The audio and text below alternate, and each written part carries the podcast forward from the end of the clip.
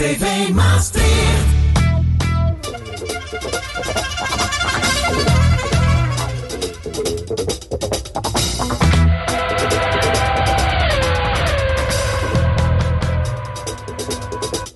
Dit is.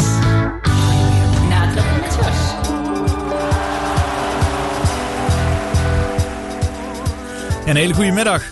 Maandag 19 april 2021. Het is 4 uur geweest. Dat betekent dus dat we weer gaan natrappen met shorts. En we hebben ook wel echt iets om over na te trappen vandaag, hè Philip? Want Oh ja? ja, wat voor sportweekend was het wel niet? Dit was gisteren was het toch wel... meer, meer dan genoeg. Ja, ja, inderdaad. dat was toch echt Moeilijk- ouderwets. Moeilijke keuzes te maken. Ja. En, eh, Ja, veel kijkplezier, ja. Eh, ik heb wel de oplossing gevonden hoor, gisteren. Hm? Want ik was gisteren Ja. overdag, eh, en moest ik voor mijn werk, eh, hadden we open dag. Dus heb ik eh, nog golflessen gegeven. En eh, daarna heb ik gewoon op drie schermen tegelijkertijd alles in één keer eh, zitten terugkijken. En als ik dan toch heb over eh, wielrennen, natuurlijk gaat het over de Amsterdam Gold Race. Formule 1, de grote prijs van Imola. en, en de bekerfinale van Ajax tegen Vitesse. Er zijn natuurlijk wel allemaal sportevenementen die je gelijktijdig kunt kijken. Heel af en toe moet je even een stukje terugspoelen, omdat er dan iets belangrijks is gebeurd. Maar dat kan als je wat later thuis bent en je bent toch aan het terugkijken. Maar dat zijn wel die dingen wat je kunt combineren. Het is niet dat ieder moment eh, van de wedstrijd of koers iets gebeurt. Dus eh, Ajax Vitesse heb je niet eh, terug hoeven te spelen.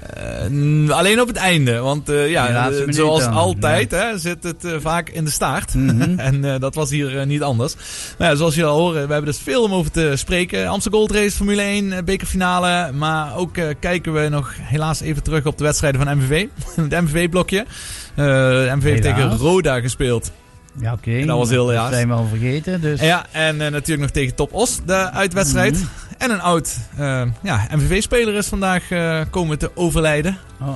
Willy van der Kuilen. Ook al is het de man van gespeeld. PSV. Hij heeft ook nog even voor MVV gespeeld. Ja, dat is en niet heel lang. dan? Ja, dat kan. Dat kunnen we straks nog even kijken. Maar in ieder geval heeft hij ook voor MVV gespeeld. En er was ook Mhm. Billie Jean King Cup. De voormalig Fed Cup. Waarbij Demi Schuurs een hoofdrol gespeeld heeft. eh, Mhm. in, in, in positieve zin. Want die zijn erin gebleven. Daar gaan we het nog over hebben. We bellen met eh, Max van den Boren. Hij is verslaggever voor L1. eh, presentator op de radio. Maar gisteren heeft hij commentaar gegeven. Dus bij de ontknoping. Of eigenlijk de hele koers van de Amsterdam Gold Race. Hij zat met zijn neus op de finishlijn. Dus kijken of hij heeft kunnen zien wie er als eerste over de streep kwam. Ja. En we bellen in het tweede uur ook met Maya Kingma, triatlete woonachtig in Maastricht, die de deel gaat nemen aan de Olympische Spelen in Tokio. En die heeft gisteren haar eh, eerste race eh, weer gehad. En eh daar heeft ze een knappe vijfde plek eh, gehaald, eh, waar ze zelf tevreden over is. Maar ik ben vooral benieuwd van haar te horen hoe het haar bevallen is. Dat en dus nog veel meer. Jullie weten, als je ons wilt zien, ik kan me wel voorstellen dat jullie dat willen. Zeker als ik zo naar Philip kijk, die zou ik graag op beeld zien. Kijk dan even op de website op www.rtvmaastricht.nl Of ja, daar kun je natuurlijk ook luisteren en via de ether 107.5 FM, et cetera. Jullie weten hoe het We gaan eerst even met wat muziek beginnen. En daarna komen we natuurlijk terug met die Amsterdam Gold Race. Eh, Die zal voornamelijk de klok slaan in het eerste uur. Want daar is veel om over eh, terug te praten, te praten en over na te beschouwen. Maar we beginnen met Michael Jackson, Smooth Criminal.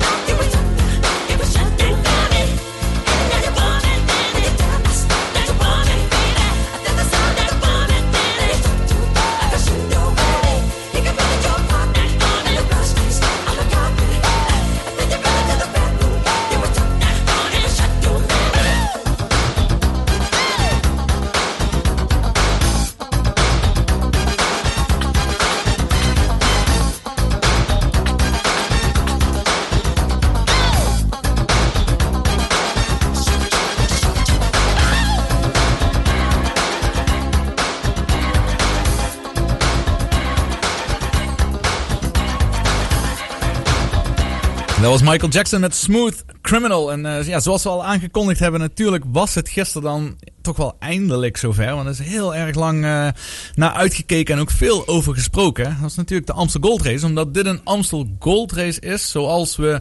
Ja, ik durf het bijna niet meer te zeggen. Maar in ieder geval zoals je normaal gezien nooit meer zult tegenkomen. Hopelijk. Hopelijk inderdaad. Ja. Zonder publiek en een totaal aangepast parcours. Nou, die rondjes, eh, die hebben we gisteren, eh, al zeker degenen die gekeken hebben en in ieder geval een beetje opgelet hebben op, eh, op de gemiddelde media, hebben we natuurlijk allemaal gezien. En die, die ronde starten dus waar de finish normaal ook altijd is. Hè. Tegenwoordig is die op de Rijksweg in Vilt sinds een aantal jaren. En van daaruit ging het eigenlijk naar de slakweg Lange Akker. Dan naar beneden op die Vogelzangweg. Best wel een steile, steile afdaling. Beneden linksom omhoog eh, de Geulemerberg op. Ik vind dat echt een hele mooie klim. Hele leuke klim. Ja, Hij is ja. lang, eh, sowieso mooi zicht tussen die... Ja, zijn het mergelwanden? Mergel, ja, ja, ja, dat, dat vind ik sowieso heel mooi. Ja, Mhm. dan van bovenaf, eh, ja, dan ga je dus naar beneden via... Ze gingen wel via de, de, de grote weg, hè, de Rijksweg is dat, Ja. eh, denk ik, naar beneden toe. Behalve Mhm. natuurlijk in de laatste ronde. Dat is Ja. eigenlijk een veel mooiere afdaling als je Wel de smal, alternatieven hè, dus, pakt. ja, Maar ja. ik snap wel in een, Mhm. grote, een grote groep met 170, 175 deelnemers is dat niet verstandig om dat in het begin te doen. Eh, en daar onderaan linksaf eh, ook weer zo'n smalle weg. Dat was een belangrijk punt ook wel, vond ik. Want je zag hoe breed het peloton onderaan de Rijksweg kwam. En dan ga je dan een weg in wat een derde van de breedte is. ja. Ja, daar Mhm. stonden ze soms bijna stil in die Mhm. bocht. Omdat er kunnen gewoon maar, eh, wat zal het geweest zijn, vier, vijf man naast elkaar. Mhm. Terwijl eh, op, de, op de Rijksweg kun je met 15 man eh, naast Zeker. elkaar. Mhm. Dus dat, dat was wel een belangrijk puntje. En als je er achteraan komt te zitten, ja, dan heb je gewoon meteen 150 meter af, achter op de koploper.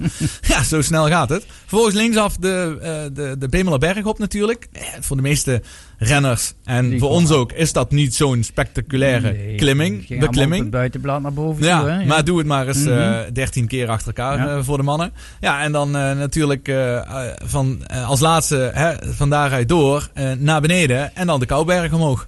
Dat- 12 Mhm. stuks. Goed, goed zo. ja, ik vond het wel eh, bijzonder. Ehm, heel even een paar statistieken daarover. Eh, voor de dames was de afstand 116,3 kilometer lang, waar 122 deelnemers. En het gemiddelde wat de dames fietsten, 38,7 kilometer per uur. Knap. Dat is Heel echt knap. bizar, hè? Ja. Dat, dat op dat tempo die rondjes eh, gefietst wordt op, op 122 deelnemers. En ja, de winnares, heb je dat ja, ook heb ik ook. De winnares eh, Marianne Vos. Tweede Demi Vollering. En derde Annemiek van Vleuten. Dus was een volledig Nederlands podium. Mhm. Iets wat tegenwoordig eigenlijk niet meer zo verrassend is. Nee. Omdat die het echt bizar goed doen, eh, de dames. Domineren gewoon het wielrennen.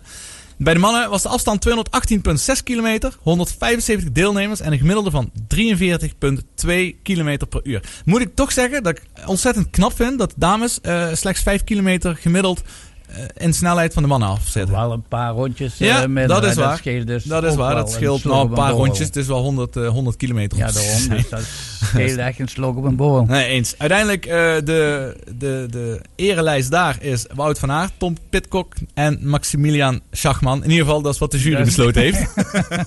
daar ben ik nog wel benieuwd naar wat voor andere meningen daarover zijn. En een uh, bijzondere man ook aanwezig bij de koers. Tom Dumoulin. Ja, Tom Dumoulin start is dan, echt hè? serieus wel... Nou, niet alleen bij de start. ja ook bij de finish. Hij is gewoon, ja, ja, hij heeft de hele koers heeft hij er, heeft hij er gestaan. Want eh, ik heb ook beelden gezien wat ze van hem maakten op het moment dat, er, dat ze allemaal over de finish eh, kwamen. Dus Mhm. nee, hoe je het ook bent of keert. Hij heeft wel echt, eh, ja, hij is gewoon continu, hij is gewoon continu erbij gebleven. Wat dus wel, ja, bijzonder is. Ik heb zelf die ronde zaterdag eh, nog even gereden na het werk. Eh, een uurtje of zes avonds heb ik gewoon één rondje gereden. Natuurlijk een paar kilometer om daar te komen. Het was maar een korte eh, route voor mij van 6, 27 kilometer in totaal. Maar wat vond jij van die ronde? Die ronde op zich is niks mis mee, nee. Alleen, natuurlijk, dat kun je van tevoren wel zeggen, het duurt vrij lang voordat men echt in actie komt. Hè. En toen men eenmaal in actie was, toen eh, had je geen tijd meer om, om zeg maar naar de wc te gaan, want er gebeurde toen heel veel. Zeker. En dan vind ik het nog altijd frappant als je ziet die drie mensen eh, die wat vooruit eh, komen, Ja? hoe die daar vooruit komen. Ja. Want ze Nou, zaten toch bijna met, met een groot groepje. In één keer waren die drie daar op de Geulemerberg. Ja, bovenaan daar gaan we het de- dadelijk nog wel even over hebben. Als we het echt over de race op- hebben. Maar het gaat me nu... opvallend dat in één keer drie man eh Ja, ja los zeker, waren. zeker, zeker. En, het gaat me nu vooral om hoe je de, hoe je de ronde zelf eh, vond, eh, de opzet daarvan. Maar ik denk dat vooral de grootste winst zit hem dan eh, zit hem toch wel in, eh, als je het vergelijkt met een aantal jaar geleden, want toen was het nog veel erger. Toen was het zo dat de Rabobank de hele koers op kop reed. Tot de Ja, laatste Kouberg. ja, ja. En dan ging eh, Gilbert, die ging de Kouberg als snelst omhoog. En boven kwam hij als eerste over de streep. Vroeger Mhm. was het echt een kwestie van Wacht tot de 200 laat- eh, kilometer laatste- bijna wachten tot de laatste laatste paar- ja. En als je nu ziet, op 80 kilometer voor het einde begon het tempo omhoog te komen. We moesten de eerste begonnen al af te vallen. En laten we zeggen dat binnen de 60 kilometer werd het wel echt koers. Mhm. En- je noemt net, toevallig net eh, Gilbert. Heb je ook Ja. die, die anekdote gehoord daarover? Vertel. Nou, de vlieger die reed eh, voorop en zo is dat Ja, die vlieger, ja, ja. en, en de, dat is een protégé van, van Gilbert. Ja, klopt. En Gilbert die is een keer met hem gaan fietsen in, eh, in Wallonië. En daar kregen ze ruzie, Gilbert dan met een automobilist. En die heeft Gilbert die, die man uitgekafferd. Die man staat buiten en dat bleek een, eh, een commando te zijn. Die heeft maar al zijn vingers gebroken. Oh, echt? ja, die heeft hem met een bepaalde greep bij zijn handen gepakt en zijn vingers gebroken. Dus die heeft weken niet meer kunnen fietsen. Oké. Niet dat het mag, maar Nee, het ja. gebeurde. Het is, eh, dat is niet al te best, nee, inderdaad. maar in dat opzicht is het natuurlijk wel een veel betere koers Trouwens, eh, en, en dan had je ook die, die Ja. Belg met nummertje 4, die, die continu van, van achter naar voren eh, door het beeld racete echt. Die is gevallen, even een keer een, een, een platte band gehad en, en, en, eh, hij zat continu, continu Ja. weer terug. Niet opgevallen, Nee, had een heb ik zo snel, eh, niet nummertje 4 op zijn rug. Ja, dat, dat, Was dat eh, misschien die, die, die Mertens of Martens? eh, wat is me een paar keer wel opgevallen, maar goed, dat maakt niet zoveel uit. Ja, eh, wel. halve, Echt, halve informatie, Philip, dit. opvallend. Ja. ja, Nee. jij, jij kunt die, die startnummers van buiten Nou, allemaal. hè? normaal wel, hè. Maar in ieder geval, dus over die ronde. Ja, ik denk dat het op zich, gezien de omstandigheden, is het toch wel een ontzettend aantrekkelijke koers geworden. En ik denk dat ze dat wel heel goed gedaan hebben. Absoluut, Ja.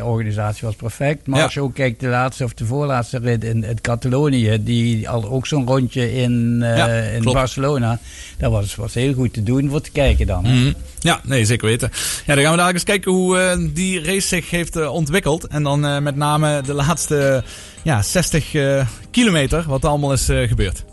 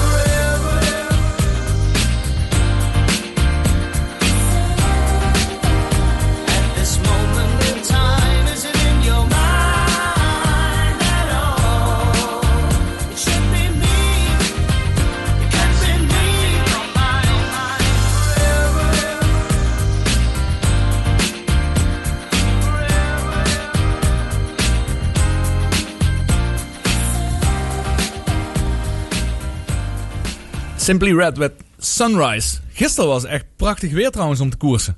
Mhm. Ja, vandaag is het wat eh, donkerder en wat kouder ook. Maar voor een, eh, voor een wielrenner lijkt mij de temperaturen van gisteren wel ideaal om een, eh, om een lange dag op de fiets te zitten. Ja. Denk je niet? Ja. Even over de koers zelf. Ja, het was natuurlijk fantastisch. En eigenlijk was het in grote lijnen natuurlijk ook wel een beetje een herhaling van de Ronde van Vlaanderen in 2020. Want de ontknoping, Het is, het is, het is, het is, ik weet het niet. Ik weet het niet. ja, die hadden ze gewoon hetzelfde commentaar dus Ja, voor kunnen gebruiken vandaag. Of gisteren eh, Mhm. bedoel ik daarmee. Maar daar komen we gisteren nog. Maar dit blijft gewoon een goed fragment. Hè, met ik weet het niet. Ja, maar dat ging tussen Mathieu van der Poel en Wout van Aert. Eh, gisteren was het nog een stukje eh, dichter bij elkaar. Maar daar gaan we het straks nog even over hebben. Eh, allereerst even over de, over de, koers, ja, de koers zelf. Ja, we hadden het er net al over dat het zat hem zich vooral in de laatste ja, 80 kilometer. Hè. In het begin, zoals altijd, komt er gewoon een kopgroep komt op kop. 10 man waren het. Mhm. Die zaten op 4 minuten. Er zat één Nederlander tussen, Martijn Lammertink. Ja, dat bleef heel lang zo. Maar ik, ik denk toch, als je in zo'n kopgroep zit... Wat voor gevoel zou, zou je daar toch bij hebben? Want je, Ik- weet, je weet toch 100% met zekerheid te zeggen... dat Ja. je het niet gaat halen. Maar is dat niet een opdracht van Denk de het ploegleider die zegt van eh, jij vandaag eh, in de koopgroep en probeer zoveel mogelijk in beeld te rijden, zodat we reclame maken. Ja, nou ja, dat, dat is het natuurlijk ook wel. Hè. Dat kan ook, kan ook bijna niet want- anders dan dat dat, dan dat, dat de opdracht is voor, eh, voor zo'n eh voor zo echt een, een blok vormen of een, een blok hoofd vormen, dat, dat werkt bijna nooit. Want als ze ingehaald worden, dan blijkt dat ze helemaal op zijn. Hè? Ja, absoluut. Ja, absoluut. Hè, dan Mm. ben je ook meteen klaar. Dus het is ook niet zozeer dat het een hulpgroep troep is voor later. Nee, ja, daarom. dat zijn de spelers die later op, eraan komen. Mhm. Wat me opviel, kijk, op een gegeven moment vanaf 80 kilometer begon het sneller te gaan. En toen was een Jasper Stuyven, de winnaar van eh, eh, oh, Primavera, eh, Milaan Sanremo, die viel als eerste af. Toch iemand die ook gezien werd als een eh, kanshebber. En dan vanaf 66 kilometer zie je de gaten beginnen te vallen. Waar met Mhm. name zo'n Vingegaard, Jonas Vingegaard en Sam Ome, die veel dicht aan het rijden waren voor Jumbo. Hè, met z'n tweeën, voor Jumbo-Visma. Maar Jumbo-Visma was wel een stuk minder dominant aan het koersen, vond ik. Zoals je soms wel eens van ze gewend bent. Zeker in het achterhoofd dat Wout van Aert topfavoriet was. Samen met een Alaphilippe eh, bijvoorbeeld en een Pitcock. eh, eh, de bekende namen. Mm, en Roglic, die natuurlijk ook in goede vorm was. En ook geen verkeerde koers kan eh, rijden in een Amsterdam Gold Race, omdat het zo heuvelachtig is. Het ligt hem natuurlijk ook wel. En hij heeft vorig jaar ook eh Luik Bastenaken Luik gewonnen, dus hij kan ook klassiekers eh, winnen. Maar in het Wat begin, vond je van- Maar in het begin zag je Van Aert continu achter in het peloton. Bijna achter in het peloton. Die was niet te zien. Dus misschien dat ze daarom niet echt tempo gemaakt hebben. Dat ze niet zeker wisten hoe hij zijn benen voelde.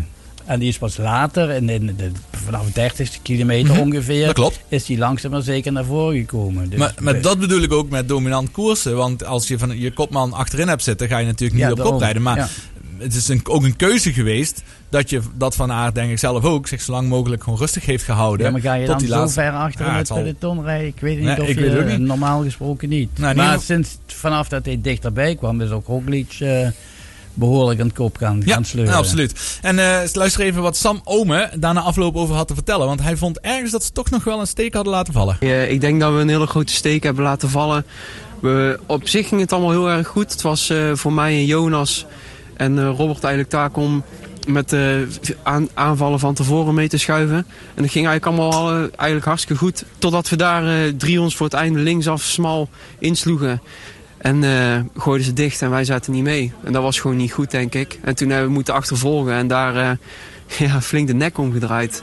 Ja, en toen kwamen Primos en Wout eigenlijk heel gauw alleen te zitten. En dat was jammer. Nou goed, Ja. achteraf maakte het allemaal eh, natuurlijk niet zo heel veel meer uit.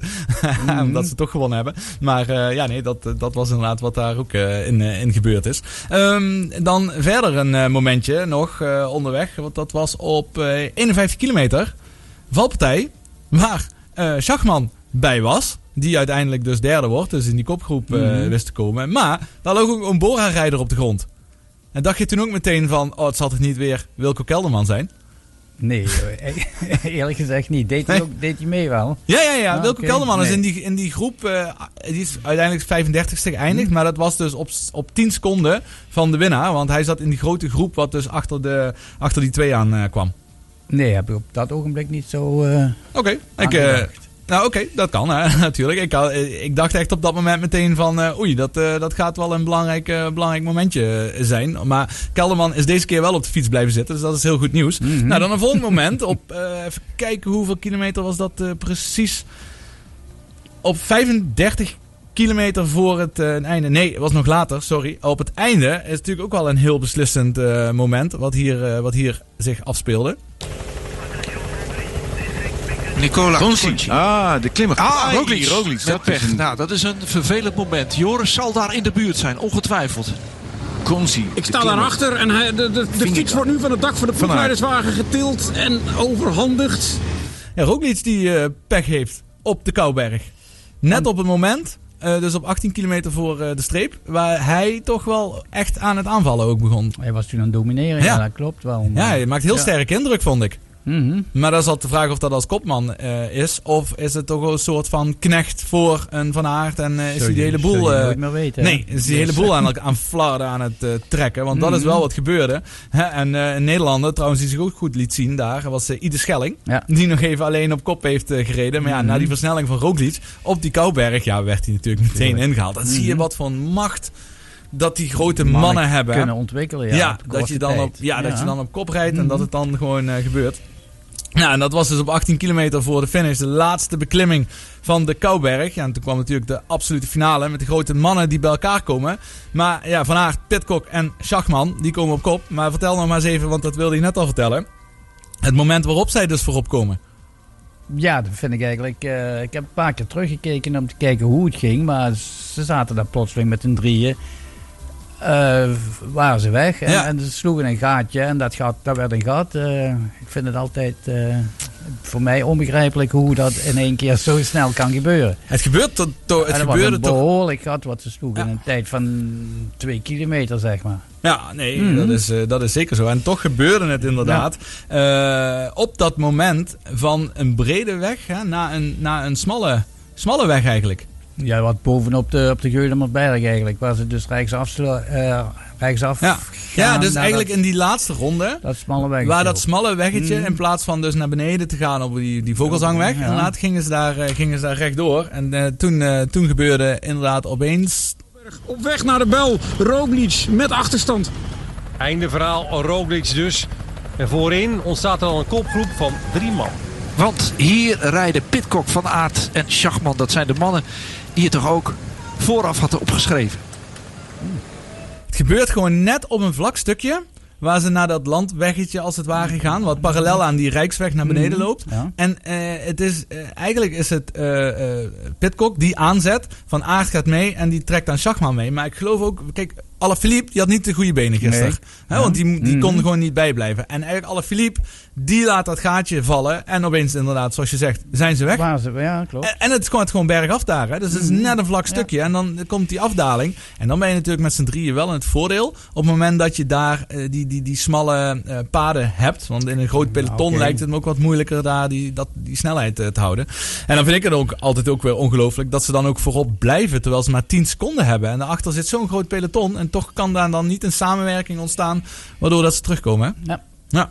Ja, dat Mhm. blijft inderdaad heel bijzonder. Nou, ik ben eh, nu wel echt heel benieuwd eh, zo dadelijk naar de, de ontknoping. Eh, de ontknoping hebben we natuurlijk allemaal gezien. Die ontzettende fotofinish. Maar ik ben echt benieuwd hoe daar aan de finishlijn zelf, hoe dat daar ervaren is. Nou, er is één iemand die weet dat. Want die zat daar naast de, naast de kant. En dat is Max van der Boren. Dus we gaan dadelijk even contact leggen met Max van der Boren. En dan horen we hoe de ontknoping daar tot stand is gekomen.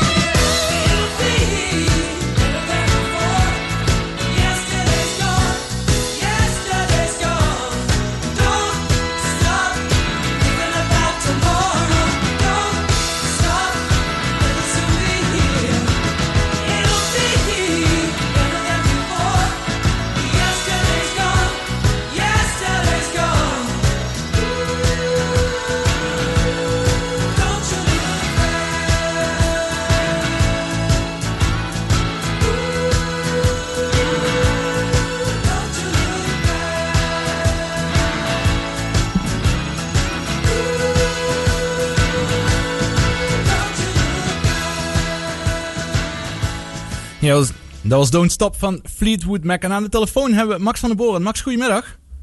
Goedemiddag. Mooi, Max. eh, ja, jij zat gisteren dus aan die finishlijn. En ik heb geen commentaar kunnen vinden online eh, van jullie eh, ontknoping. Maar ik heb wel eentje gevonden van jullie buurman, Gio Lippens. Dus die laat ik heel even horen. En dan ben ik benieuwd of bij jullie hetzelfde eraan toe ging. meter nog voor de drie koplopers. En dan is het Wout van Aert die dan opnieuw van kop af aan afgaat.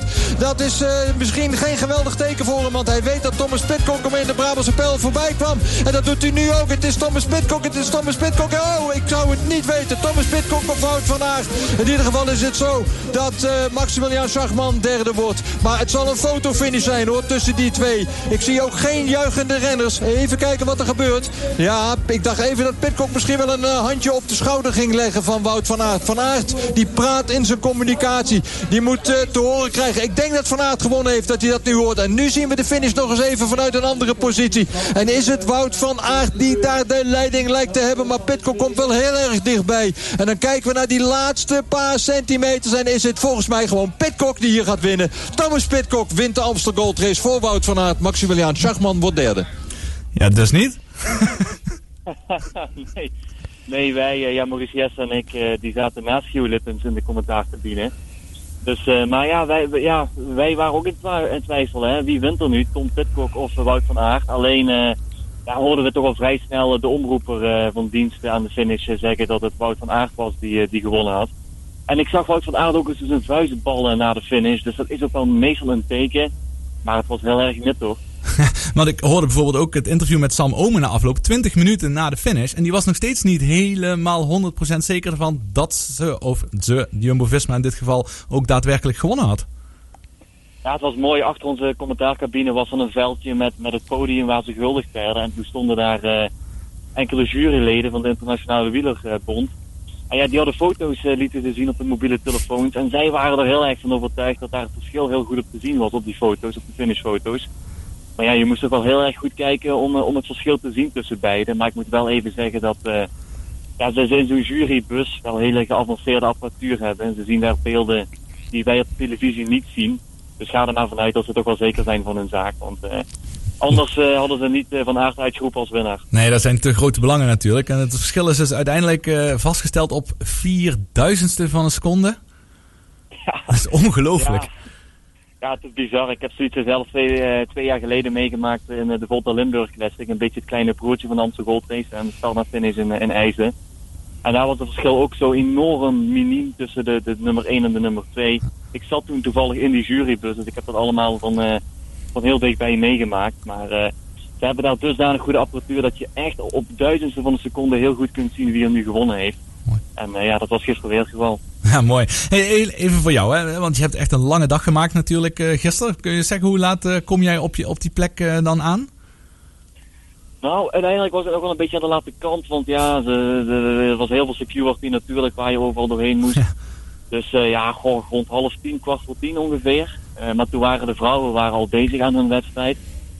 En we waren een uurtje of zes eh, waren, we, waren we weg. Dus eh, ja, dat, het was inderdaad een lange dag. En met, met de vrouwen die heel vroeg startten. Met de mannen die, die pas na de vrouwen in actie kwamen. Ehm, dus ja, het was een lang dagje gisteren, zeker. Mhm. Maar hoe vond je uiteindelijk de koers?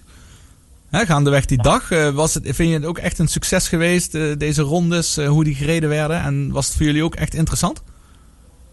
Ja, een groot compliment aan de organisatie Ja. dat er überhaupt uh, gefietst kon worden eh, gisteren. Eh, ja, kijk, dit was natuurlijk een parcours, een soort, soort wereldkampioen parcours eh, met, met drie beklimmingen daarin heel anders dan normaal. Het is een noodoplossing en een oplossing die we ook zeker niet meer zullen zien in de toekomst. Althans, hopende dat we vanaf volgend jaar weer, eh, weer normaal kunnen, kunnen koersen.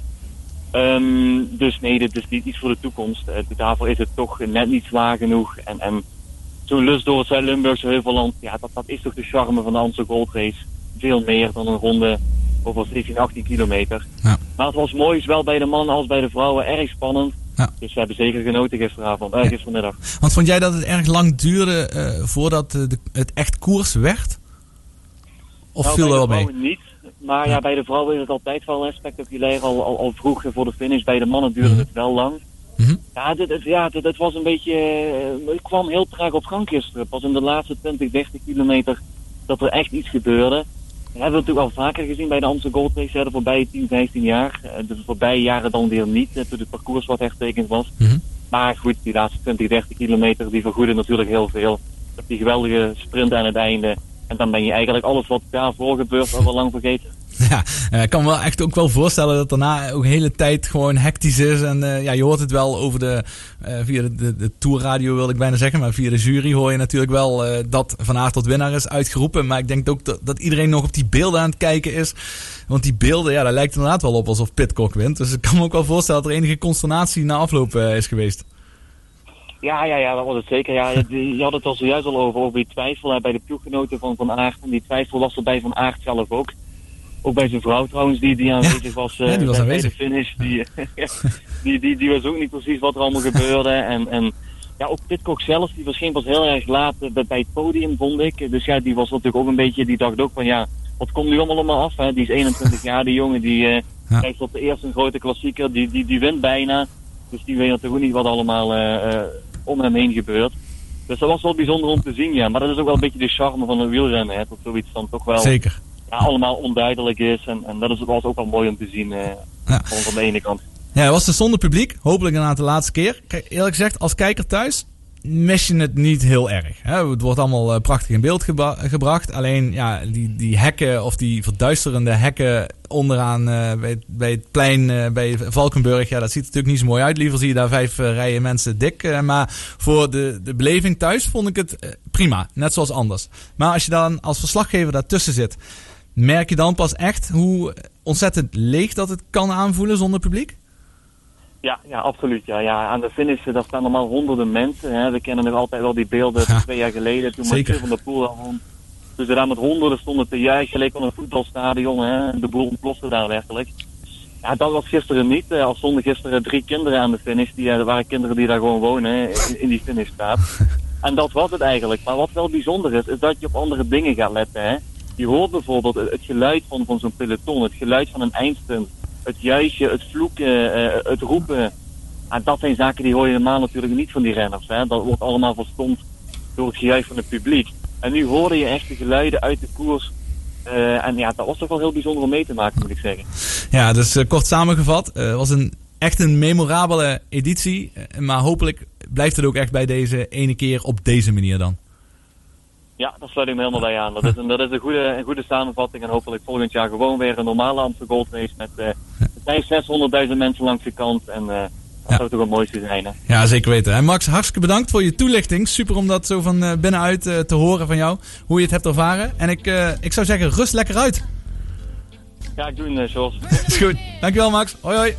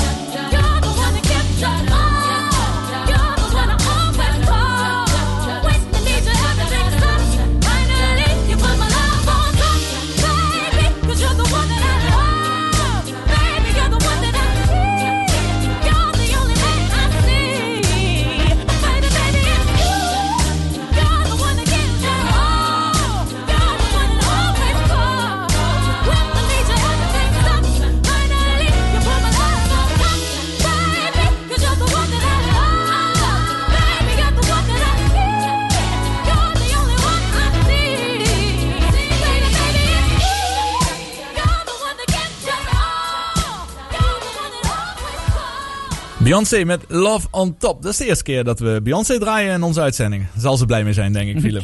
Ja, dat denk ik ook wel. Ja, 25. eh, En 25 cent op de bankrekening. Dat kan ze ook wel echt gebruiken, denk ik, Mhm. in het geval van Beyoncé. Dat is toch wel echt, eh, echt een wereldster en iemand eh, met heel veel invloed. Als je het hebt over Lewis Hamilton, die werd laatst volgens mij ook eh, eens een keer verkozen tot eh, man met meeste invloed eh, ergens in een of ander lijstje. Maar goed, daar komen we straks eh, niet op terug. Maar wel op de Formule 1 komen we de tweede uur komen we daarop terug. Maar eerst eh, kijken we nog even naar de dames natuurlijk van de Amstel Gold Race. Want dat was ook wel echt een spectaculaire koers. En het grappige is, dit was bijna, bijna een één op één kopie met de overwinning van Mathieu van der Poel.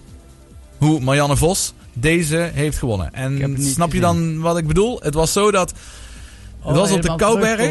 Ja. Van achterstand Ja, eh, ja. eh, Van Mhm. Vleuten die reed op kop. En normaal gezien, als Van Vleuten op kop rijdt, en zeker op een Kouberg, ja, dan weet je wel hoe het gaat aflopen. Alleen zij had gewoon de benen niet. En dat zei ze de afloop dan ook. Dus zij viel terug. En toen kwam ze weer. Borghini, Longo Borghini. Die, Ja, ja, ging, ja, ja, ja, ja, die Oh, fietste voorop. Ja, die fietsen voorop samen met een andere dame. Echt los. En nog maar, het was het 500, 400 meter te gaan. En ze waren gewoon los. Maar ja, wat doen ze? Je kunt het maar raden. Ja, kijken naar elkaar natuurlijk. Zit alleen maar naar elkaar te kijken. En daarachter eh, komen een stuk of acht dames komen natuurlijk wel een volle vaart aan. Maar- Waar Marianne Vos, die moest los op de Kouberg. Ja, die heeft dan toch een fiets aan en een karretje weten te haken ergens. En blijft in die groep. Ja, en dan komt het uiteindelijk aan op een sprint. Nou, als er met één iemand is waarmee je niet mee naar, naar de finish wilt sprinten, eh, is natuurlijk Marianne Vos. Maar dat ging ook niet zomaar zonder eh, slag of stoot uiteindelijk. Want hier is het eh, fragment van eh, de vrienden van Sportza, de finish van Marianne Vos. En dan wordt Lieselot plots weer wat wilder hier in de commentaarscabine. Want dan kan het toch voor Vos nog om dat eh, gat op het palmares, noem het maar gaatje, hè, om dat gaatje in te vullen. Ze gaan er naartoe, hè? 500 meter, ja. Nieuwia Domo, die gaat toch niet... eh, Nee, maar eh, Moelman wil gaat nu wel helemaal alles leegrijden om aan het wiel te komen. En ze doen zichzelf op deze manier de das om. Nivea Doma en Longo Borghini, want in de sprint kunnen ze het niet halen van de rest. Opletten voor Vos. Vollering aan het wiel van Vos. Van Vleuten schuift mee. Uh, Oetrop Ludwig, is dat eh, spread? Ja, spread komt naar voren. Vos mag zich niet laten insluiten voor alle duidelijkheid. Op 200 meter opgelet. Ze gaan komen. Longo Borghini die de sprint gaat aanzetten. Hier komt Vos. Opgelet dat je niet ingesloten geraakt. Van Vleuten nu met lange halen. Maar hier komt Vos. Dit moet een eh, kolfje naar de hand worden van Marianne Vos. Gaat ze voor het eerst in haar leven de goldrace winnen? Ik denk het wel. Niemand op de foto. Opgelet, opgelet, opgelet. Vos, wat doe je nou? Wat doe je nou, Marianne? Opgelet, ik durf het nu even niet met zekerheid zeggen. Ze begon te juichen op 10 meter, 15 meter van de streep. En dan kwam Vollering er nog over. Vos, winnaar, zegt Radio Tour. Heb je het niet gezien, Philip? Nee, nee, nee, Oeh, dat zou ik ja. zeker even Ja, terugkijken. Ja. Want ja, zoals zegt, zij gaat die sprint aan en zij rijdt gewoon een fietslengte op kop. Mhm. En het is inderdaad bekeken. Alleen op 15 meter voor de streep gaat ze rechtop zitten, arm in de lucht. En blijkbaar, ja, was tegenwind. En schijnbaar vang je misschien een beetje wind, weet ik niet. Maar die Vollering, die zat nog in die volle sprint.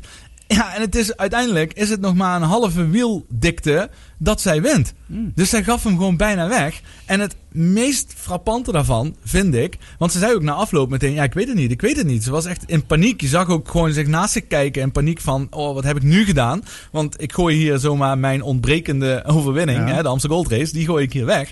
Maar gelukkig voor haar was het niet zo en heeft ze gewonnen. Maar waar ik aan moest denken, en dat verbaast mij, in de Giro Rossa, hè, de bekende vrouwenkoers. In 2019 in de derde etappe. Die hele smalle Italiaanse straatjes omhoog. Daar, daar fietst een dame, Kennedy. Dus die fietst voorop. En dat zal een meter of 50 voorsprong zijn wat ze heeft. En wat doet zij? Zij doet dus gewoon op eh, eh, 10 meter van de streep, doet ze de arm omhoog. Ze was wel kapot. En terwijl zij die arm omhoog, omhoog heet, gaat Vos gaat gewoon nog, onder, gaat nog onderlangs gewoon daar. Onder haar armen door. Ja, en die gaat gewoon eronder langs. En, en, die, die, en Vos wint dus daar. En daarom, ja, als je dat één keer mee hebt gemaakt aan de andere kant, kan ik me echt gewoon bijna niet voorstellen dat je bijna zelf hetzelfde laat overkomen.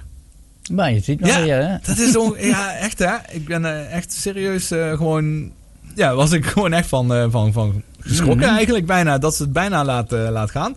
Maar even over Marianne Vos, want daar ben ik heel even snel aan het, aan het opzoeken. Misschien hoorden jullie het type van het toetsenbord. Dat, die heeft me toch ook een carrière inmiddels. Hè? En Absoluut. ja, Mhm. zij, had, eh, zij heeft, en dat had ik net eventjes eh, gekeken daar straks. Dan ben ik even opzoeken hoeveel zegens dat zij heeft behaald. En dan schrik niet. Waar zijn ze? 294. Lekker. 294 zegens. Dat is een ongelooflijk fenomeen. En Mhm. de eerste op het wegwielrennen was in 2005. Dus een vrij korte tijd dan, zeg maar eigenlijk. Hè? Zoveel overwinningen, ja. Ja, terwijl zij, bij, zij is in Mhm. mijn eh, beeldvorming is op een gegeven moment wel even weg geweest. Hè, de tijd dat. Anne, Anne van der Breggen alles aan het winnen was, samen met Annemiek van Vleuten, toen zag je eigenlijk de naam van Vos eh, zag je bijna niet meer terugkomen. En als je dan dus naar die zegenreeks kijkt, eh, dan zie je dus in 2006, 2007, nou, dan, moet je, en, dan moet je serieus doorheen scrollen. Wil je ze allemaal op één pagina vinden? Ja, dan heb ik dat en zeker niet. En tot 2011 is dat zo. Alleen 2015 geen overwinningen. Eh, 2017 een paar kleine overwinningen. En 2018 hetzelfde verhaal. En pas nu is ze toch weer dominant. Want ook in 2021, ze wint ook Gent-Wevelgem. En ze wint nu de Amsterdam Gold Race. Dus eh, zij is wel echt aan een, eh, ja, misschien mogen we het wel zeggen, Comeback. eh, een ja, tweede jeugd. Mhm. Is ze gewoon wel ongeveer aan begonnen. Ja, dat is echt hè? super, super knap. Ja, ze was wel te gast bij eh avondgasten Sport afgelopen zaterdagavond. Maar niet in de studio, maar eh, alles. Ja, goed. Heb- Als jij even het telefoonnummer regelt, Philip, Oké. dan ga ik nog even een nummertje draaien. Dat is onder- ondertussen het laatste nummertje van dit uur. Jamiroquai met Virtual Insanity. En we zijn zo dadelijk weer bij jullie terug na het nieuws.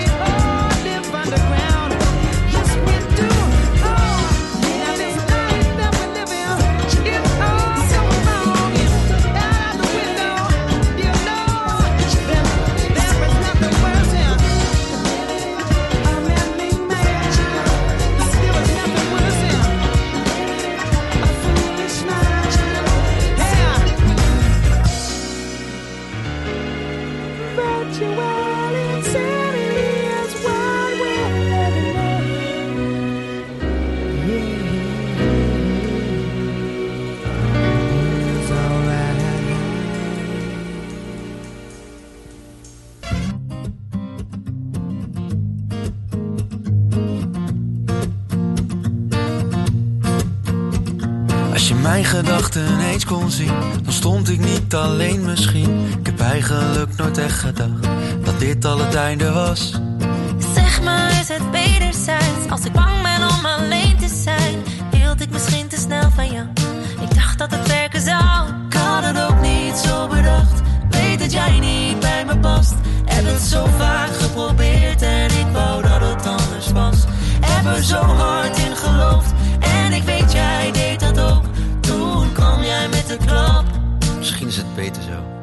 Maar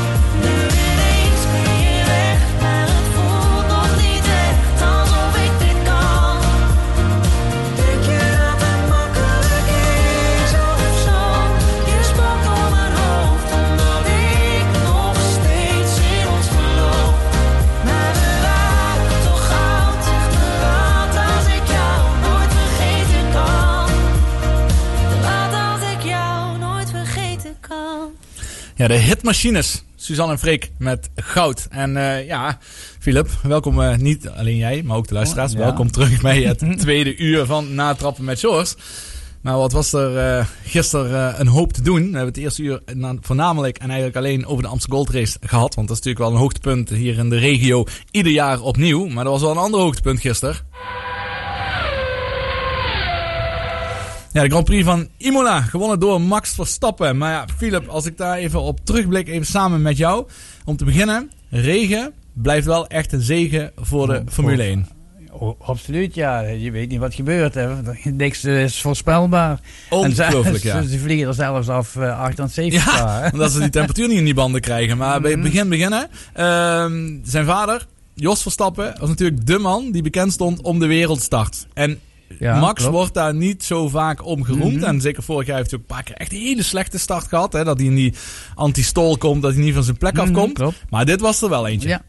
Vanaf die derde plek, meteen, Meteen rechtdoor eh, daarvoor. naar voren. En dan ook de dan ballen hebben om die auto te laten staan. Ja, ja. Want je weet ook gewoon Ja, maar dat... die ballen heeft hij altijd wel Ja, gehad, zeker, maar ze hè, hebben nu zeker. wat meer respect voor hem. Dus, eh, Precies. Maar je weet gewoon Ja. dat die eerste bocht waar hij naast Hamilton is, dat wie daar als ongeschonden uitkomt, die, Die- heeft, die gaat eigenlijk winnen. grote kans. Ja, eigenlijk was het zo dat je eigenlijk dacht van die gaat winnen. Eh, zeker in zo'n regen, want als je achter een auto zit, je ziet echt helemaal niks. Je zag fantastische onboardcamera's Mhm. hè, van een eh, Gasly en Norris.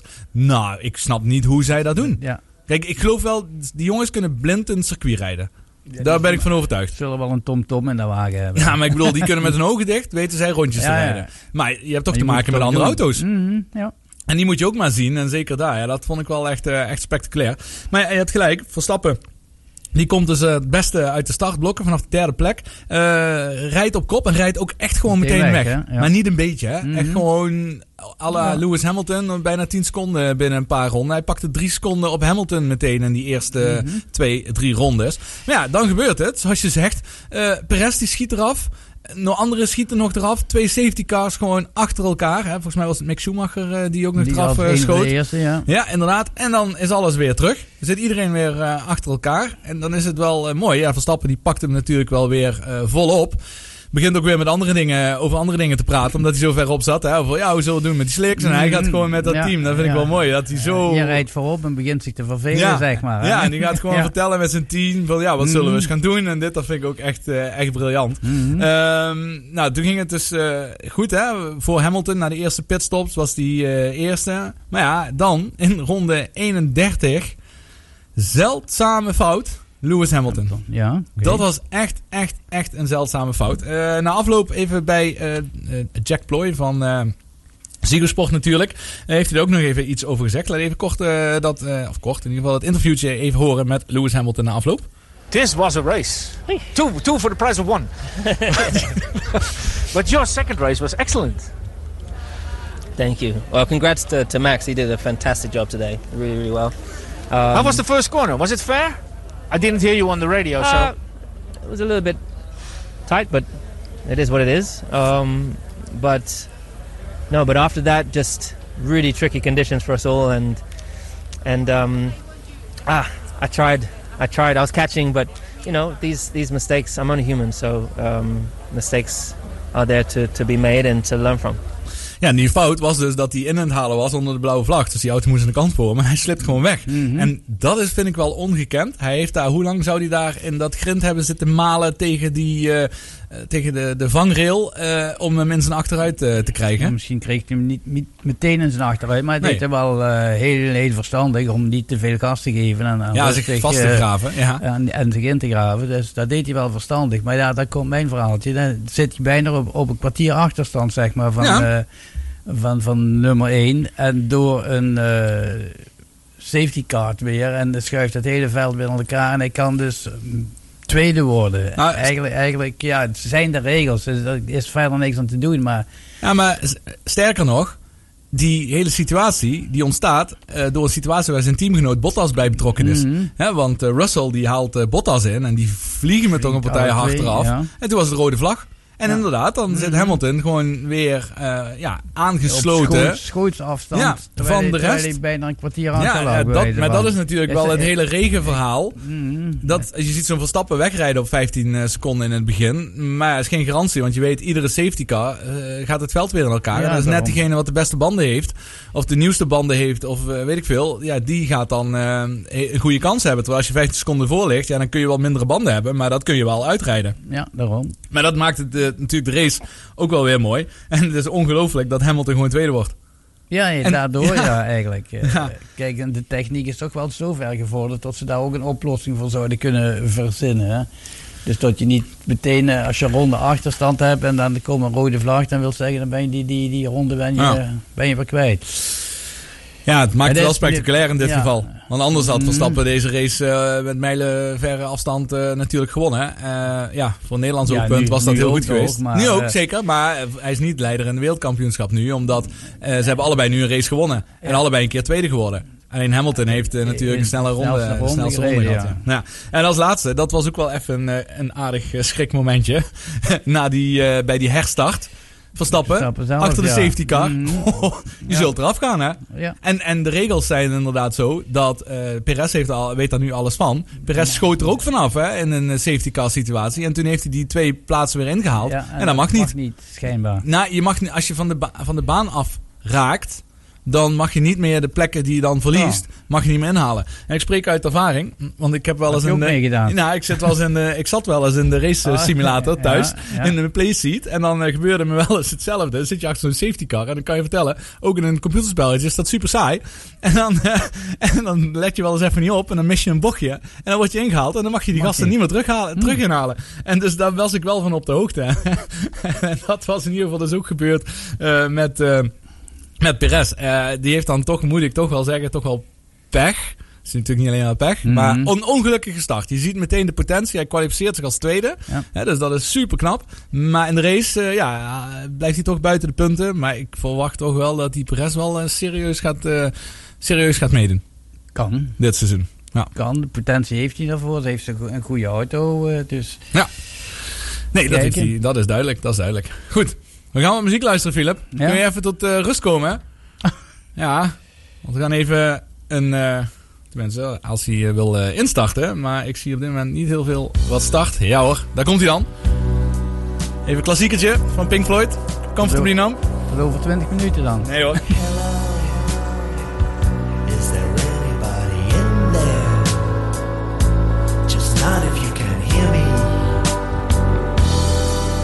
Is there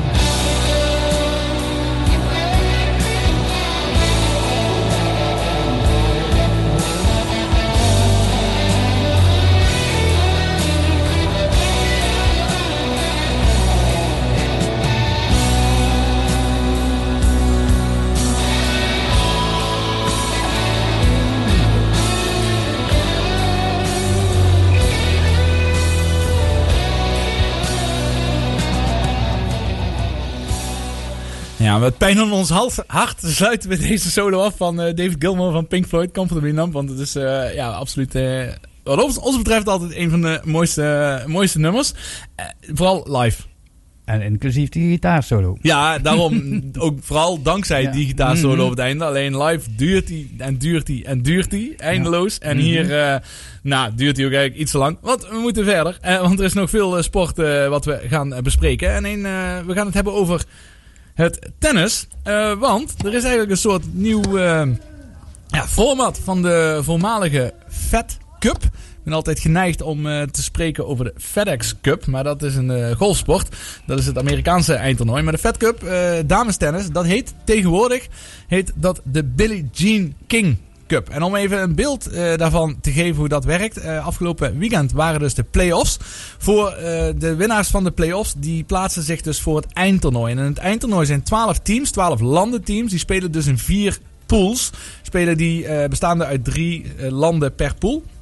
Spelen dit tegen elkaar. En de winnaars daarvan, van die vier pools, die dan gaan dan door naar de halve finales enzovoort enzovoort. Dus dat wordt tegenwoordig, die finales, op een week gespeeld. In plaats van het hele seizoen lang. Iets wat al eh, in de mannen, bij de mannen bij de Davis Cup nu ook gebeurd is. En dat heeft alles te maken ten eerste met geld. Want er is veel Mhm. geld in eh, te verdienen nu tegenwoordig in een week. En ten tweede natuurlijk de beschikbaarheid van de topspelers. En in dit geval de speelsters. Want zoals Kiki Bertens al eerder heeft aangegeven toen zij eh, ja, top 5 van de wereld stond. Is dat ze zich gewoon niet altijd kan en wil vrijmaken voor de Fed Cup. En nu dit gewoon één week is zeg maar een soort regulier toernooi, mis je natuurlijk als speler niet heel veel. Of het is niet een extra veel belasting in vergelijking met een, eh, eh, een, een reguliere toernooi. Maar in ieder geval speelde Nederland dus afgelopen weekend de play-off tegen China in eigen land. En dat speelden ze indoor op gravel. In eh, Den Bosch, in de Maaspoort. Dat is gewoon een gravelbaan aangelegd. En het mooie voor Maastricht in ieder geval is dat het heel spannend is geworden. Want er wordt natuurlijk gespeeld om de best of five in wedstrijden. Op eh, vrijdag twee singlepartijen, op zaterdag twee singlepartijen en ge- afgesloten met de dubbel. En Demi Schuurs die is al jaar en dag beschikbaar voor het Fed Cup team, is er altijd bij geweest. Hè? Dus tegenwoordig Billie Jean King team. Eh, maar nooit beslissend, omdat eh, de wedstrijd was al beslist voordat de dubbel gespeeld werd. Ja, dat is natuurlijk nadeel als dubbelspecialist. En de vorige keer, toen was het wel beslissend en toen verloren ze die samen met Kiki Bertens terwijl ze matchpoints hadden gehad. Dus daar zat nogal wat emotie. En nu, ja, het toeval eh, wil hebben dat ze in dit geval wederom de beslissende dubbel moest spelen. Deze maal, malen met eh Arantxa Rus, want Kiki Bertens is geblesseerd. Die had zich eh, teruggetrokken en gelukkig, gelukkig voor eh, Demi en voor het Nederlandse tennis liep dat deze keer heel anders af. Namelijk in positieve vorm. Ja, het is gedaan. Daar is de winst. Het wordt 6-1 en 6-4 voor Nederland. En Nederland doet het. Nederland verslaat China. Hier in de Maaspoort van Den Bosch. En nog? Ja, dat is een mooie overwinning. Ik denk niet dat je er iets van gezien hebt, Philip. Die damesdubbel heb ik toevallig helemaal Ah, gezien. Ja, ah, mooi. Ja. Ja, heel goed. Ik ook een stukje. eh, Of eigenlijk het grootste gedeelte van de tweede set.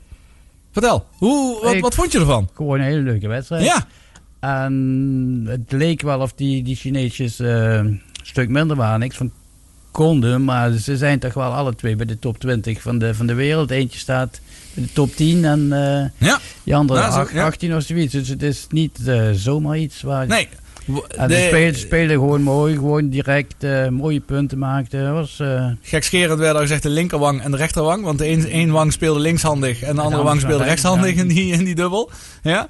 Maar het was... ik- maar, ja, dat was leuk om te zien. Ja, en ik vond vooral wat wel interessant was om te zien. Ik vond de Ransja Rus heel goed spelen. Omdat hij met heel veel power vanuit het achterveld speelt. Iets Mhm. wat ze in haar single niet zo heel vaak doet. Want dan vind ik haar meer zware, hoge topspinballen spelen. En ze heeft natuurlijk wel een. Ja, ze is wel echt een atlete. Hè, hoe zij eh, gebouwd is en hoe ze zich beweegt. Maar het mooie van Demi Schuurs is echt dubbelspecialiste. Die staat haar eh, vrouwtje, in dit geval, aan het net.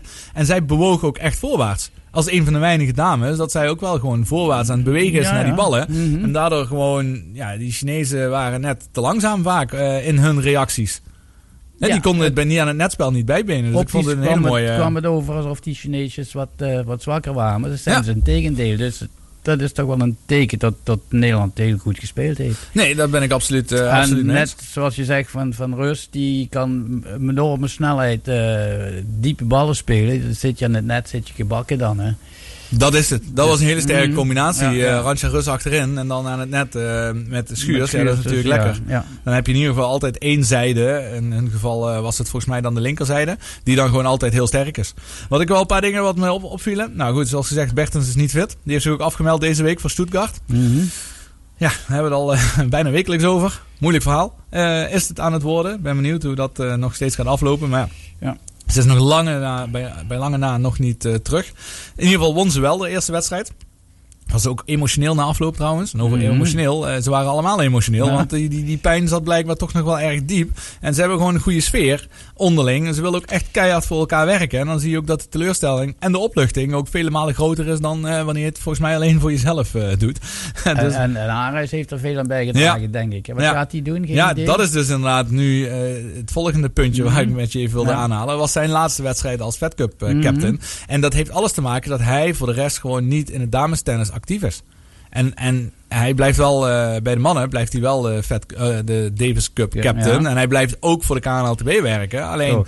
omdat hij veel meer met het mannentennis bezig is, vindt hij het niet terecht dat hij dan de dames eigenlijk het hele jaar niet ziet. En dan als Fed Cup is, moet hij bij de dames op de bank zitten en beslissingen maken wie moet spelen en, en dat soort zaken. Maar de vraag is, en die werd hem natuurlijk ook gesteld. Wie zou een goede opvolger zijn? En waarbij Paul zelf zegt: van ja, eh, het moet iemand zijn die gewoon in een damestennis zit. Als zijn de coach, die daar binding mee heeft. Ehm, dat zou ik zeggen. Maar hij wil natuurlijk geen namen noemen, dat snap ik ook.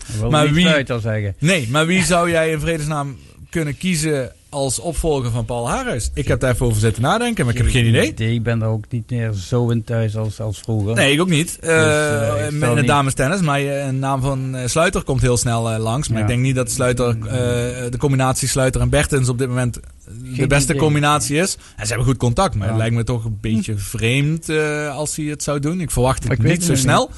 Verder zou je denken, als je Nederland hebt aan een Sven Groeneveld. Dat is natuurlijk een heel succesvolle damescoach. Eh, maar die is op dit moment volgens mij met een eh, Japanse jongen aan het reizen. Mm, Dat zou een naam zijn. Dat zou wel een hele goede naam zijn om te strikken. Wanneer je Ja, die fulltime ja. voor de Nederlandse bond zou kunnen laten werken. Dan, eh, dan denk ik dat hij wel echt veel, eh, veel kan bereiken. Maar ja, Mhm. dus... eh het is in- interessant. Dus afwachten wie daar eh, de nieuwe bondscoach gaat worden bij het uh, damestennis. Maar hoe dan ook, het is in ieder geval een mooi resultaat voor eh Demi Schuurs. eh, samen met de meiden van Nederland. Die zitten dus in de final 12 van de Billie Jean King Cup. We gaan even naar wat eh, muziek luisteren. En dan eh, kunnen we verder met nieuws uit Maastricht. Hè, want dit was dus van Demi Schuurs. Maar na eh Plush van de Stone Temple Pilots gaan we even bellen met Maya Kingma. Die dus weer aan het racen is geweest. En dan hebben we het natuurlijk over triathlon. Benieuwd hoe haar rentree in de sport hè, na deze lange corona-stilstand haar is bevallen. Tot zometeen.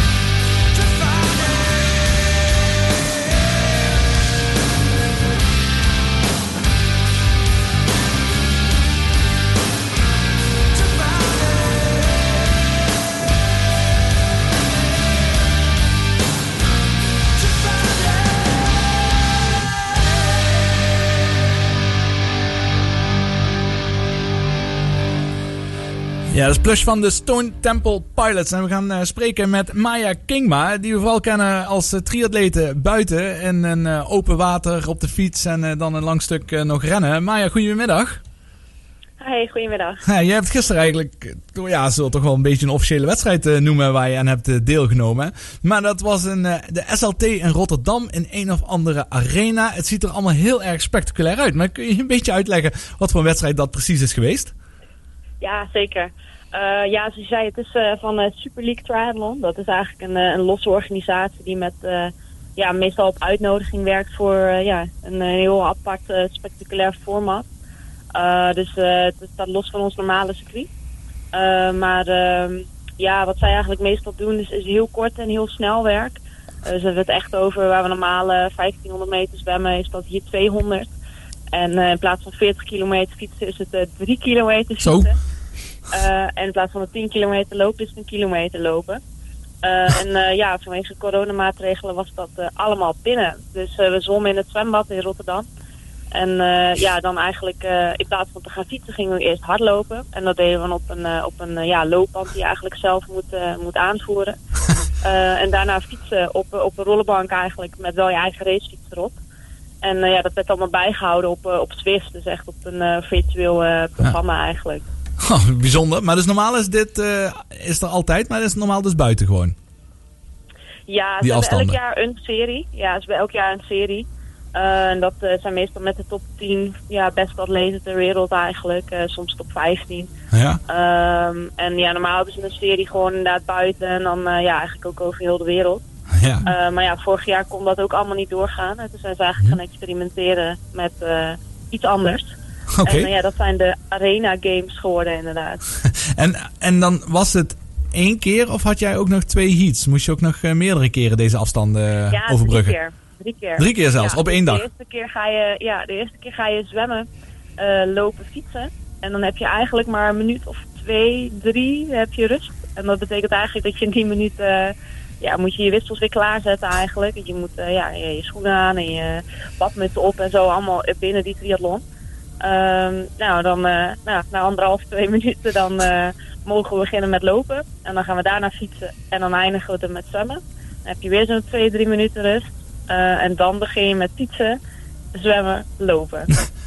Oké. Dus, eh, drie super explosieve mini-triathlonnetjes in, ja, binnen drie kwartier. Ja, precies. komt het eigenlijk op neer. Dat is echt totaal tegenovergesteld van hoe je normaal traint, denk ik dan. Omdat dit zo explosief en Ja. kort is. En normaal ben jij natuurlijk van veel meer lange afstanden. Ja, klopt. ja, kijk, onze Olympische afstand is, eh, valt toch altijd mee. Dat was nog binnen, ja, binnen de twee uur. Eh, met, eh, met natuurlijk koers, daar hebben we het vorige keer over gehad. Dus er zit wel heel veel, ja, heel veel dynamiek in. Dus het gaat echt wel met... ja, ook, we moeten ook wel explosief zijn. Maar dit is wel, wel echt heel explosief. Kan me wel voorstellen. Ik kan me ook voorstellen dat je nu al iets meer het voelt dan dat je normaal een triathlon hebt gedaan. Omdat het totaal andere inspanning is. Heb je wat meer spierpijn vandaag dan anders?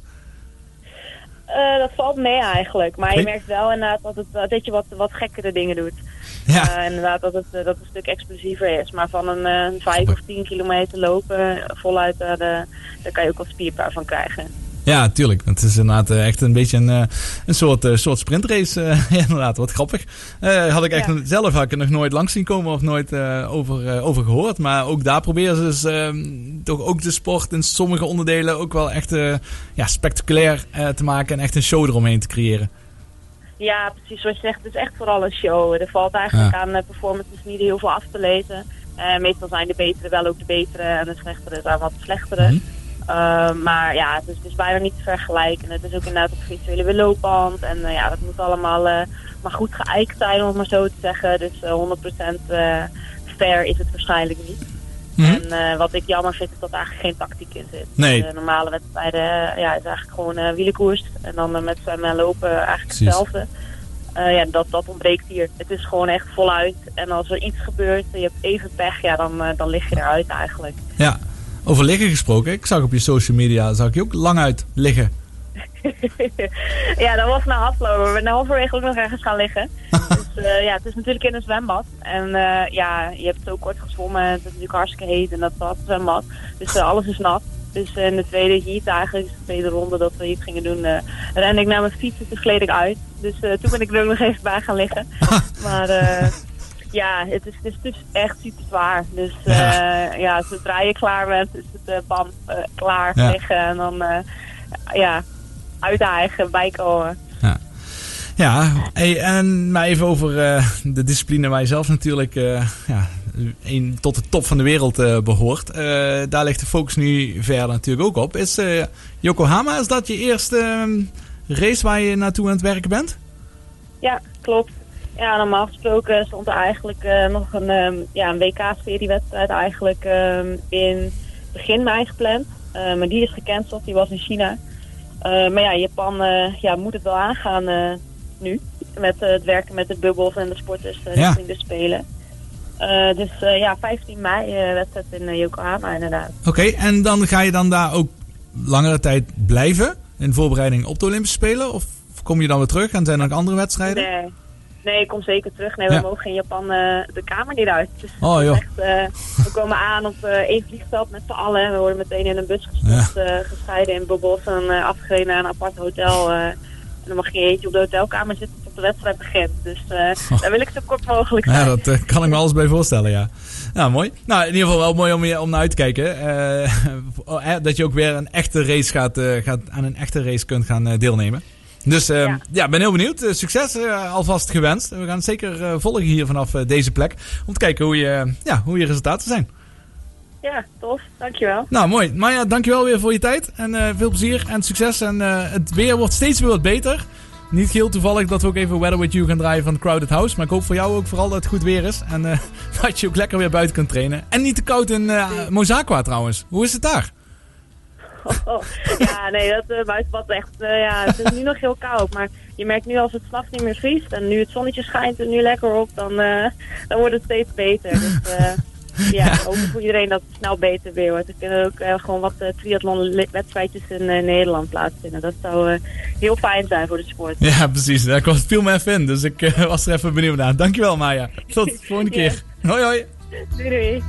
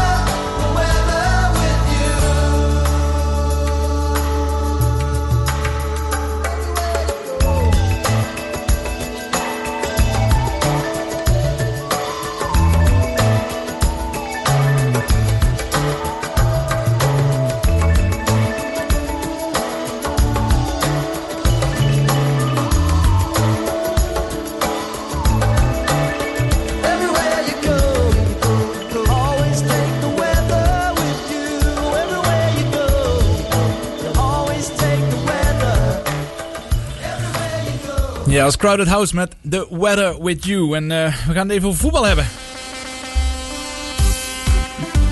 Ja, dan kunnen we natuurlijk eerst even kort eh, over MVV hebben. Ja, heel kort vooral, want ja, het seizoen is voorbij wat eh, betreft de mogelijke kansen die er nog eventueel waren op weg naar een play-off plek. middels het behalen van de vierde periode. Of heel misschien nog richting plek 8 eh, door te klimmen. Maar in ieder geval na de vorige wedstrijden tegen Rode JC en tegen Top Os is dat in ieder geval niet meer eh, aan de orde. En eh, het hoogst haalbare, en ik hoop dat ze zich daar nog wel op gaan richten, is de negende plek. Of in ieder geval eindigen in het linkerrijtje. Dat zou toch leuk zijn wanneer ze dat zouden halen. Zeker als je bedenkt dat ze voor de winterstop gewoon nog op de laatste plek stonden. Of in ieder geval de voorlaatste plek. Eh waren ze toen in strijden tegen Dordrecht geloof ik. En nu ja, toch een goede opmars daarin gekomen. Maar er is ook nog ja, anders wat recente nieuws. En als je de NOS kijkt, dan staat het er helemaal vol eh, mee. Eh, het overlijden van eh, Willy van der Kuilen. Filip, Ja. dat is iets meer uit jouw generatie van Nou, voetballers. Willy- Ik heb hem nooit in actie gezien. Willy van der Kuilen, hij had een keihard schot, daarom heet hij... ja, weet ik veel. Dat ga ik je zo vertellen, ja. Hij heeft bijna zijn hele leven bij PSV gespeeld. Heeft topscorer, totale topscorer van Nederland nog altijd met 311 doelpunten. Heeft maar een paar keer in het Nederlands elftal gespeeld, omdat eh, zowel Johan Cruijff als Johan Neeskens eh, niks met eh, mensen van onder de Rode Rivier te maken wilden hebben. Dus hij heeft maar 10 tot 17 keer, weet ik veel, maximaal in het Nederlands elftal gespeeld. En op een of andere manier heeft hij na zijn afscheid bij PSV toen nog altijd 17 wedstrijden bij MVV gespeeld. Slechts vier keer gescoord, maar hoe hij daar terecht is gekomen, dat is voor mij een raadsel. Skieten Willy. Skieten Willy, ja. Dat was Dus zijn bijnaam. Hij is keihard scoort dat hij. ja. ja, dat is inderdaad. eh ja, Mr. PSV wordt hij natuurlijk genoemd. Maar hij heeft Mhm. dus ook inderdaad, zoals Piet al zei, 13 wedstrijden voor MVV gespeeld. Eh, verder was natuurlijk ook nog wat eh, voetbal afgelopen week. Nou, laat, zoals Champions League natuurlijk en de UEFA Cup. Met Ajax, die helaas uit de UEFA Cup zijn gegaan. na een 1-1 gelijkspel tegen Roma. Ja, zoals altijd zat er natuurlijk veel meer in. Maar als je tegen Italianen een tweede helft gaat spelen, dan weet je dat je niet veel zuivere speeltijd meer, eh, meer krijgt tegen Italianen. Ja, en die maakten natuurlijk eh, de, de 1-1 en, en eh, de 2-1 voor Ajax werd afgekeurd na een overtreding op van Tagliafico. Wat Mhm. natuurlijk wel terecht is. Maar dan heb je ook een beetje pech met een VAR in dat geval. Want zonder VAR was dat, was dat niet gezien. Maar dat zijn nu helemaal de regels. En dan is de VAR beslissend erin. Dus Ajax is eruit. Die triple kunnen ze dus niet meer halen. Maar de dubbel, die gaan ze waarschijnlijk gaan ze halen. Zo simpel is het eigenlijk. Want afgelopen weekend, dus gisteren, wint Ajax met 2-1 van Vitesse, de bekerfinale. En ze missen nog twee wedstrijden, twee overwinningen moeten ze nog halen in de laatste wedstrijden. Om ook zeker te zijn van de landstitel. En dan gaan ze toch een dubbel halen. En dan met alles is dat denk ik toch een heel eh, succesvol eh, seizoen.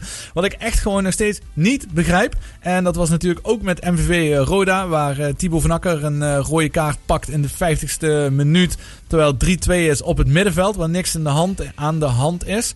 Ja, doet Rasmussen in de 85ste minuut. Bij een stand van 1-1 Ajax. Doet hij eigenlijk gewoon precies hetzelfde. Is Bazoer kwijt. En is er nog eentje kwijt. Rasmussen, dat is geel. Dat is het minste natuurlijk, want de bal is weg. Ja, de gele kaart gaat weer terug. De gele kaart gaat weer terug. Het is rood. Hij had geel in zijn hand. Ja, rode kaart voor Rasmussen in een, op een eh, cruciaal moment. En ja, ik snap dat gewoon niet. Ja, Dat hoe- dit gebeurt. Ja, ik heb niet gezien, nee. Want, eh, waarom, waarom je zoiets doet op zo'n... Ja. Kijk, eh, Ja. die, die, even, Martinez was misschien, weet ik niet, de vleugelspeler. Die was in ieder geval weg. En met, ja, waarom, waarom ga je zo opzichtig, terwijl de bal veel, al heel ver weg is, eh, hem eh, gewoon echt serieus onderuit schoppen. En je weet gewoon dat je rood krijgt. En vervolgens ja, krijg je daardoor de 2-1 en de blessuretijd om je oren van Neres. En dan... zou het daar aan liggen? Eh, nou, Zo ja, niet helemaal. Maar je, je, je, staat al, je loopt al op je tandvlees tegen Ajax. Na 90 minuten. En dan eh, met een man minder. Ja, dat gaat zeker niet eh, meehelpen. En dan moet ik zeggen, zo'n Haller is ook wel heel sterk eh, voorin. Maar die kopt die bal opzij naar Neres. En dan misschien ja, zou het eraan liggen. Het is wel de positie waar Rasmussen normaal gezien had gestaan. Eh, en daardoor, Neres stond helemaal vrij, kon vrij intikken. Dus misschien had het er wel mee te maken. Misschien ook Misschien niet. niet. Wie weet. Wie weet. Daar zullen we vandaag ook niet, eh, niet uitkomen. Ehm, heb je nog verder iets eh, te vertellen, Filip, over, Ja, het, eh, over het voetbal? Voetbal. Ik heb genoten van Parijs tegen, tegen München. Ja. Met eh, ja, heel mooi voetbal. En zeker die Di Maria die sprong daar wel heel mooi bovenuit. Daarna eh, Dortmund eh, tegen Manchester City. Maar ook goed, net niet zo goed als de dag ervoor. Maar eh, mooi om te zien. Ja, en dan kom je Ro- Roma tegen Ajax kom je dan tegen, ja. en daar zie je toch eigenlijk dat Ajax op de goede weg is sowieso, maar toch nog, net niet de volwassenheid heeft om, om tegen zulke soort ploegen eh, te kunnen meespelen. Mhm. Ja, dat, eh, dat klopt. Eh, ja, nee, dat is, is zeker een groot, eh, groot verschil. Die halve finales van de Champions League die gaan gespeeld worden op 27 april. Die gaan dus tussen Real Madrid tegen Chelsea en Paris Saint-Germain speelt tegen Manchester City op de woensdag 28 april, dag daarna. We gaan nog eh, één eh, nummertje luisteren voordat we eh, langzaam maar zeker gaan afsluiten. En afsluiten doen wij met de sportmomenten van de week. En ik kan verklappen, dat heeft heel veel met golf te maken deze keer. Dus als je dat wil weten, moet je zeker, zeker blijven luisteren. en dan komen we dadelijk weer bij je terug.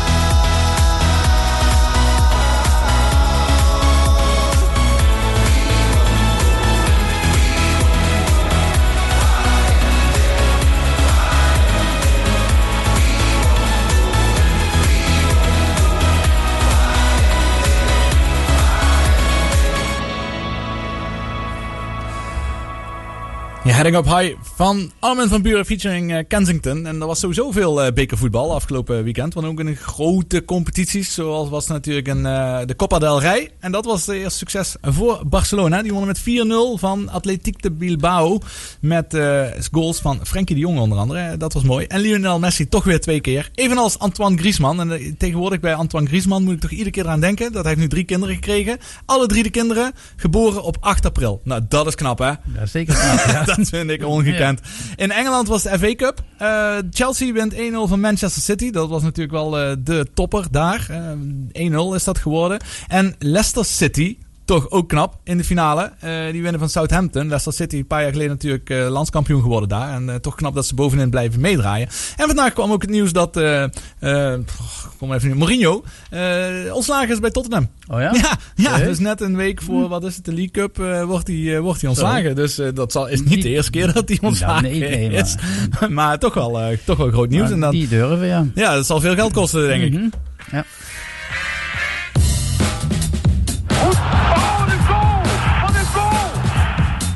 Timmetje, Timmetje, wat ga je doen? En hij staat! Ik staat! Het is ongekend! Daar gaat hij Ippon en neemt hem over. Goud is er voor Mark Huizinga. Het sportmoment van de week. Ja, deze week sluiten we af met onze sportmomenten van de week. We hebben natuurlijk al een en al sportmomenten besproken. Maar we kijken dan eigenlijk vooral naar de iets minder opvallende momenten die ons wel zijn opgevallen. En het is heel toevallig. Deze keer hebben we het allebei over golf. Maar ja, Mhm. begin jij maar eens. Toevallig. nou, ik vond het heel leuk om te zien. Ik heb het eh, RBC Heritage eh, Hilton... eh het? het, inderdaad, gezien. En dat viel me op de familie Sink. Ja. Namelijk vader en zoon. Die, de zoon was caddy. Vader is bezig aan een comeback, 47 jaar. En die speelde daar de sterren de hemel af. Zijn zoon Reagan, normaal gesproken piloot bij, bij Delta Airlines... die vond het leuk om weer eens met zijn pa te lopen. Dus die heeft gecaddied voor hem. En het ging zo goed dat eh, aan Delta Airline heeft gevraagd of hij nog wat langer vakantie kan hebben. Oh ja? maar de hele familie was, was daarbij en die hebben alles meegenomen. Maar ja, als pa 40 miljoen dollar bij elkaar heeft gespeeld, Ja. dan is het wel aardig om een keertje mee te gaan. Hè? Ja, ongelooflijk. Eh, Maar het Stuart- was leuk om te zien. Ja, Stuart Sink, sfeer. eh, bijzonder eh, comeback. Want Mhm. hij- je zou het bijna vergeten. hè. Hij heeft een heel wat jaren geleden won die, heeft hij een Brits Open gewonnen. Hij won op Turnberry in de playoff van Tom Watson. En dat, hij is gewoon degene die een wedstrijd heeft gewonnen waarin... Van de 100 mensen, 100 mensen ook voor de anderen waren. Want Tom Watson op 60-jarige leeftijd nog een Brits Open Mhm. winnen. Dat was echt bijna ja. uniek. En dat Mhm. is toen in een vier holes playoff niet gebeurd. Terwijl Tom Watson echt een put had voor de winst. Dus eh, Stuart Sink wordt daar vooral nog aan herinnerd. Dat hij degene is die won. Wat niemand graag had willen zien. Maar het is een zeer eh, ja, amabele man. Hartstikke Mhm. vriendelijk, rustig. Ja. eh, geen capsones. was zo, ja. Absoluut. Nee, mooi dat hij weer, weer terug is. Mhm. En, en die, mijn, mijn momentje komt uit van de Europese Tour. Want daar werd op het vasteland weer eens eh, gespeeld. In Oostenrijk werd daar eh, het toernooi gespeeld. En eh, dat is ieder jaar natuurlijk. Alleen dit jaar met de handschoenen aan en de mutsen op. Want het was daar gewoon stervenskoud. Eh wel goed resultaat voor Nederlanders. En dan met name Wil Besseling op de vierde plek geëindigd. En caddy Martijn van Oosterhout uit Brunsum. Limburgs caddy heeft hij. Dat is een heel knap resultaat. We werken pas sinds kort samen. Dus dat is mooi dat hij zich weer goed laat zien. Joost Luiten, twaalfde plek. Die vergooide een topklassering. Maar waar het mij eigenlijk om ging, is de ontknoping. Eh, een play-off tussen John Catlin en Maximilian Kiefer. En de meeste mensen zal dat helemaal niks zeggen. En zeker niet Maximilian Kiefer niet. Maar het grappige is, die man die doet al jarenlang mee. En dat is zo'n constante speler. Eindigt nooit bovenin. Duitser overigens. Eh eindigt nooit bovenin. Maar haalt wel ieder weekend haalt hij de kut. En op een gegeven moment had hij zelfs de langslopende haalde cuts achter elkaar. Dus dat betekent dat je gewoon heel weinig fouten maakt. En hij heeft nog een ander record wat je liever niet hebt. En dat is namelijk eh, de langste play-off ooit gespeeld. Dus een play-off van meer dan negen holes waren onbeslist. En die heeft hij toen ook verloren. En je hoort al het woord ook. Want nu kwam hij ook in een play-off. En deze play-off die duurde dus ook gewoon eh, vijf holes. En ja, dat was al alsof dat niet dramatisch genoeg was. Wat gebeurt op die laatste hole is een paar drie. John Catlin, die dus uiteindelijk wint, die slaat zijn afslag, slaat hij in de bunker. Nou, dan denk je natuurlijk van, dit is wel het moment. Dit is de grote kans om je eerste overwinning te pakken na zoveel jaren. En wat doet hij? Kiefer slaat zijn bal, zijn eerste bal, slaat hem little thin. in het water. Laat hem gewoon We te did kort. wonder if a mistake was going to settle this. I'm pretty sure, let's see if we can see the ripples, that that is in the water. Ja, commentatoren zeggen het al. En dan heb je nog een nieuwe kans. Zijn derde schot is dit. En die slaat hij. Die bal landt echt op een meter van de hol. Spint terug. Oh, back in again. In het water. Twee ballen in het water. Op het moment waarop je je carrière eh, ja, kunt redden en je eerste toernooioverwinning kunt halen, maakt hij een 8. Een 8 op een paar 3. En daarmee verliest hij dus, of verliest hij niet, wordt hij dus tweede in Oostenrijk. Nou, hoe pijnlijk kun je het, eh, kun je het hebben? Maar iemand die ook eh, trouwens weet eh, hoe pijnlijk het kan zijn. Thomas Detrie, de Belg. Komt hij hè? En deze Thomas Detrie in zijn laatste ronde maakt vijf birdies en één eagle. En dan mag jij raden wat zijn totaalscore is van die ronde. 72. Dat zou je denken. 82. Oh, leuk. Plus 10, terwijl je dus min 7 speelt als je Mhm, 5 ja, beurzen en daarom, eagle ja. pakt. Maar hij, hij maakt dus op hol 12 een 6. Op hol 14 maakt hij een 10. En op hol 18, een paar 3, maakt hij een 8. Nou, dat is echt voor de gewone sterveling is dat heerlijk om te zien dat eh, deze jongens gewoon ook ja, Foutjes kunnen maken. fouten kunnen maken. Ja, inderdaad. Dus zo, eh, ja, zo kan het altijd alle kanten op. Zo eindigen we in ieder geval onze uitzending eh, met het, eh, de boodschap dat eh, iedereen moet blijven trainen. Want ook de allergrootste die maken fouten. En dat het ook heel mooi is dat je in je eentje een Amstel Gold Race kunt fietsen. In ieder geval het rondje wat de echte mannen gefietst hebben. Ook al is maar de helft van de, van de snelheid. Want hoe zij daar toch die kouberg omhoog reden. Ik snap gewoon niet hoe ze dat doen. Nou, tot zover vandaag. Dadelijk de mannen van Café Eus Maastricht, die zijn er weer. En wij spreken jullie graag de volgende week.